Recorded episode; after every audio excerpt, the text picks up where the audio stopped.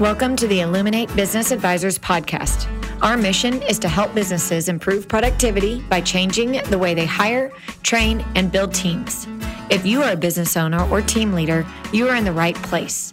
If you aren't subscribed to our podcast, please do so at iTunes, Stitcher, or SoundCloud. Thank you for being here, and we hope you enjoy this episode.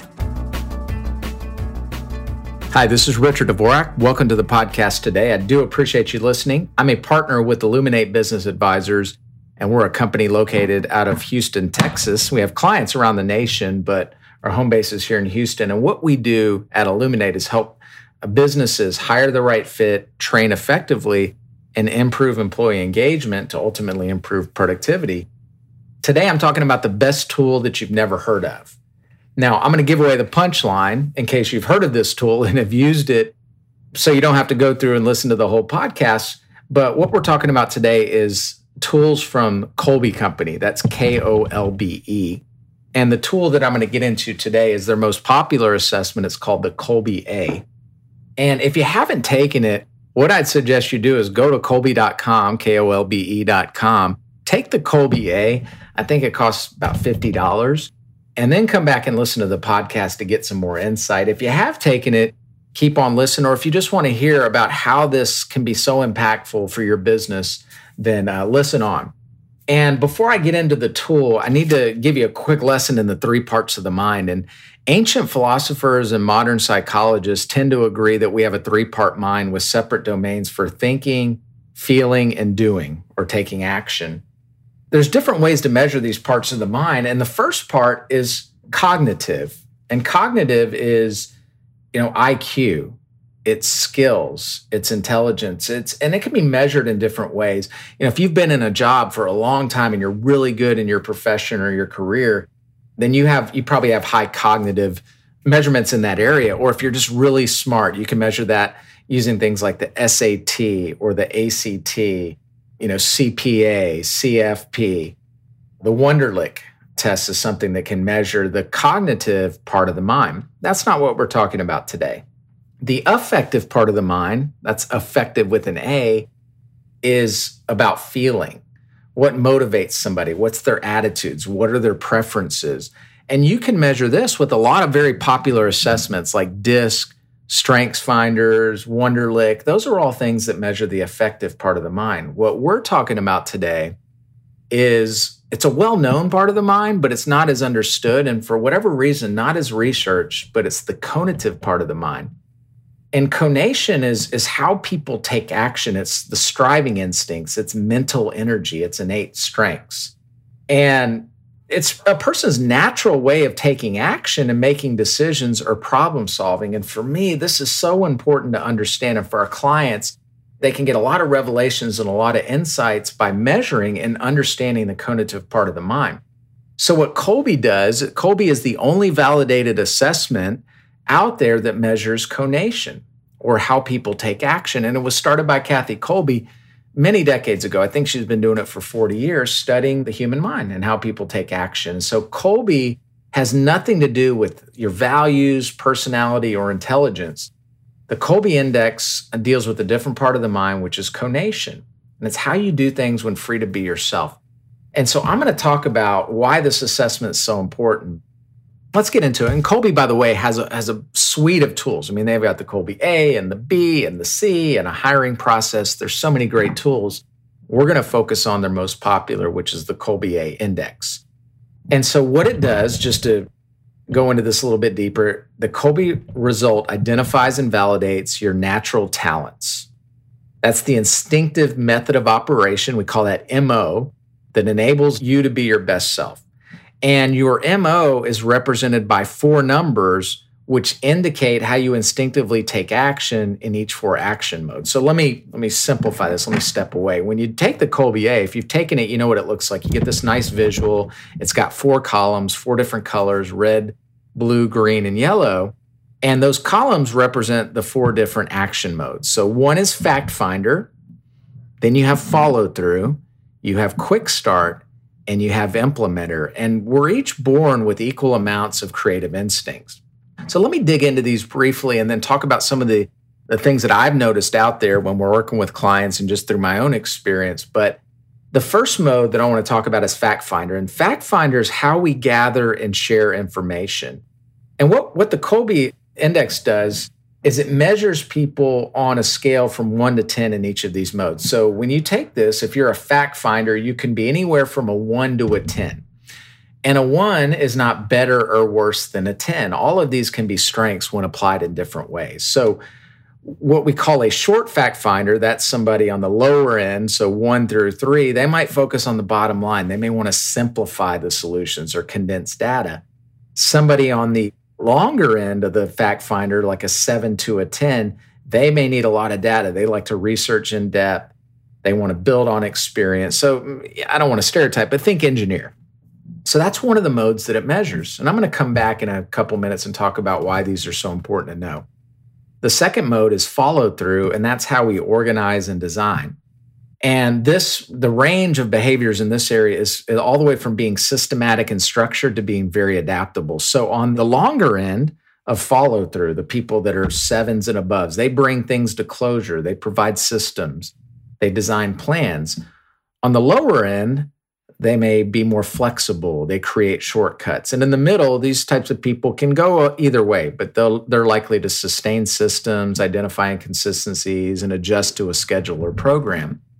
So I know I'm going through a lot of data here and it's hard to digest on a podcast, but it's really important to understand where you are and where your team is in these different areas. Let's move on to the next mode, which is quick start. And that's how we deal with risk and uncertainty. So, people on the shorter end of quick start might want to minimize chaos, protect the status quo, and people on the longer end might like to try new things and experiment. They're driven by deadlines. They like to brainstorm ideas. And as I'm talking about these, you may be thinking of people in your life fall into some of these areas, and you may be thinking about yourself and, and validating things that you, you know about yourself to be true. The last mode I want to talk about is implementer, and this is how we deal with space and tangibles. So, people that are shorter on the implementer, they might like to deal with things in an abstract and tangible way simulate situations, describe something without having to demonstrate. And then people on the longer end might like to demonstrate physically or create 3D solutions. They insist on quality materials. And so those are the four action modes. Fact Finder followed through, quick start, and implementer. Now, why is this important? Well, it really impacts everything that we do. So remember, our company Illuminate, we help people hire the right fit. We help them train, we help them communicate and work together more effectively. So understanding somebody's cognitive strengths, how they are likely to take action is important in every area of a business. You know, we need to know if I'm going to communicate with somebody, I need to know how they're likely to take action. But because in many cases it's different than the way that I will. So I need to have a, a, the correct expectation. And I also need to understand and appreciate how that person takes action. So it impacts communication. It impacts how we delegate. You should delegate differently to different people. So if somebody has different strengths, then your delegation might be different. I'll talk about that in just a second. I'll give you an, an example. And then how your systems are designed and how they work. So let me let me break this down into communication. So for example, in the fact finder, I think this is so important. So let's say you are a uh, seven fact finder like me. I, I appreciate a fair amount of data before I make decisions, before I solve problems. Let's say I'm talking to somebody that is a two fact finder. Okay, that person tends to not need or desire as much information before taking action. So if I get you know, give them all the details and all the ins and out and all this uh, specificity that I would naturally like to give, that might be more than that person needs or wants. It might overwhelm them. I may need to simplify it and, and give it to them in a different manner.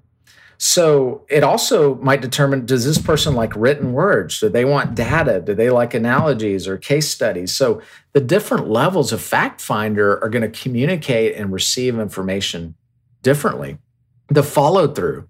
You know, people that have followed this strength, they might like visuals, like graphs, charts, diagrams, outlines, maps. And so, you know, I'm the type of person that likes the visuals and the charts and the diagrams, but I might be working and communicating with somebody that doesn't need like that or appreciate it.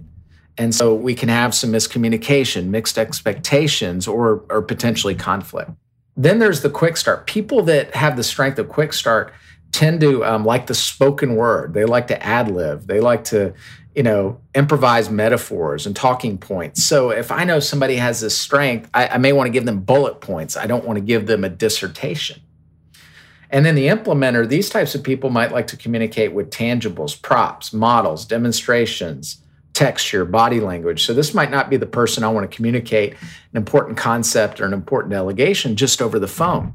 That may not be a way that they receive that information well or in a way that allows them to thrive.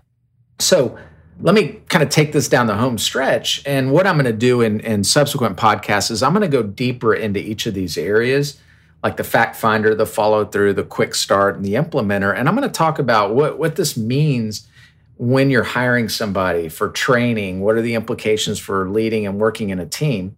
But I'll, talk about a couple quick mistakes. So, one company we're working with, a very successful company, $100 million plus revenue, and they've been through two CEOs in, a, in about five years. And I don't know if it has anything to do with conation, the things that we measure with the Kolbe assessment, but they've never measured that before. So, one of the things we found with their leadership team is they all were very long on quick start and very short on follow through. So, they're very good at innovating, moving at a fast pace, moving in the midst of uncertainty. But they weren't good at what the CEO said. Well, the CEO said they sucked at finishing things, at providing closure, at, at really laying out all the steps necessary. And, and this was a big problem in the leadership team. So, we identified that they wanted a leader who had more of that follow through strength. Now, if we wouldn't have identified that, what could happen, the mistake they could make is putting somebody in that role that doesn't have that strength and then wondering why they keep repeating their past mistakes. So that can be a big deal, especially with the CEO. But I would submit that even a, an administrative assistant, if you hire somebody that has the wrong strengths, that can also be a hindrance. In training, so I, I, had this um, this colleague who was going to bring on a junior advisor in their financial planning and wealth management practice, and really what he wanted to do was hand off clients to this person. And I said, "Well, have you have you measured her Kolbe?" And he said, "Yeah, I had her take one." Well, I'll go back to the follow through area. She was uh, very short in follow through, and I said, "Well, you know, one thing you may want to be aware of is." She's not likely going to be good at following through with multi step processes and you know, making sure that things don't fall through the cracks. And I said, you know, she may be intelligent and very like personable, which she was, but sure enough, the first client that he delegated, just there was not good follow through, there wasn't good follow up, and it was just it was a mess. And he had to unwind that. I didn't say I told you so, but I thought to myself, you know, it, the signs were there. You knew how she was likely to take action. So let's say you are bringing somebody into your organization. You know, what, what's the implications if you hire the wrong person, or if you train them the wrong way, or if you just have a, an expectation that they're going to do things that don't fit into their strengths? You could set them and yourself up for failure, and it can have you know cost money, cost time, and just cause a lot of frustration in the company. So the implications are huge when you don't understand somebody's conative makeup or conative strengths. Now the flip side is when you do understand that it really unlocks just it it just brings to light so many things that you can't tell just by talking with somebody, by interviewing, by interacting and working with them. Once you do these Kolbe assessments though, you really can see you can pull back the curtain and see how somebody's likely to take action. So we talked about the Kolbe A index, and that measures a person's instinctive methods of operation, call that MO, and it identifies the ways that they'll be most productive. Kolbe also has some other tools, the Kolbe B index. It identifies a person's job related self expectations. So if you were going to take the B, you would say, okay, this is what I think my role requires. And if it doesn't match up closely with your A, you can identify why you may be experiencing stress in that position. And then there's the Kolbe C. And what this does is identify the actions a supervisor requires for success in a specific job. So if I have an expectation that a certain employee or a certain team member is going to act a certain way, or I want them to, I would take this C and I can compare it to their A. So if I'm hiring somebody or if they're already in the role, I can compare their A to their C. And if their A is not a good fit for my expectations, then I, I need to go in eyes wide open, knowing that this person might not meet my expectations and I might set them up for failure. So I'm going to wrap up the podcast today, and I hope you enjoyed it. Today was just an overview of, of this, what I call the most important tool you've never heard of. If you continue to listen to the podcast, you may have heard of it. You may be familiar with it. You may have used it. You may be using it. There's always an opportunity to go deeper.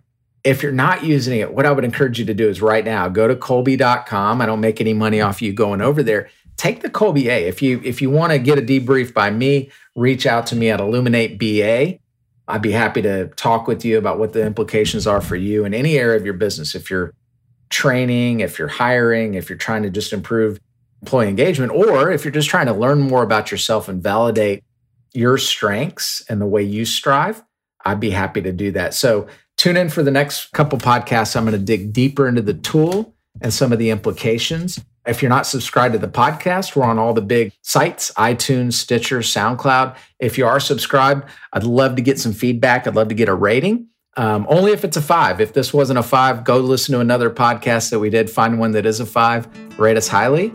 And I appreciate you listening today. Thank you for listening to the Illuminate Business Advisors podcast. Please subscribe to our podcast so you can get updated episodes. You can subscribe at iTunes, Stitcher, or SoundCloud. If you are already subscribed, please leave us a rating to let us know how we are doing, but only if we've earned a five. If we didn't this time, please check out our episode library for other topics that interest you. You can find more information about our company and services at illuminateba.com. Thanks for listening, and here's to your success.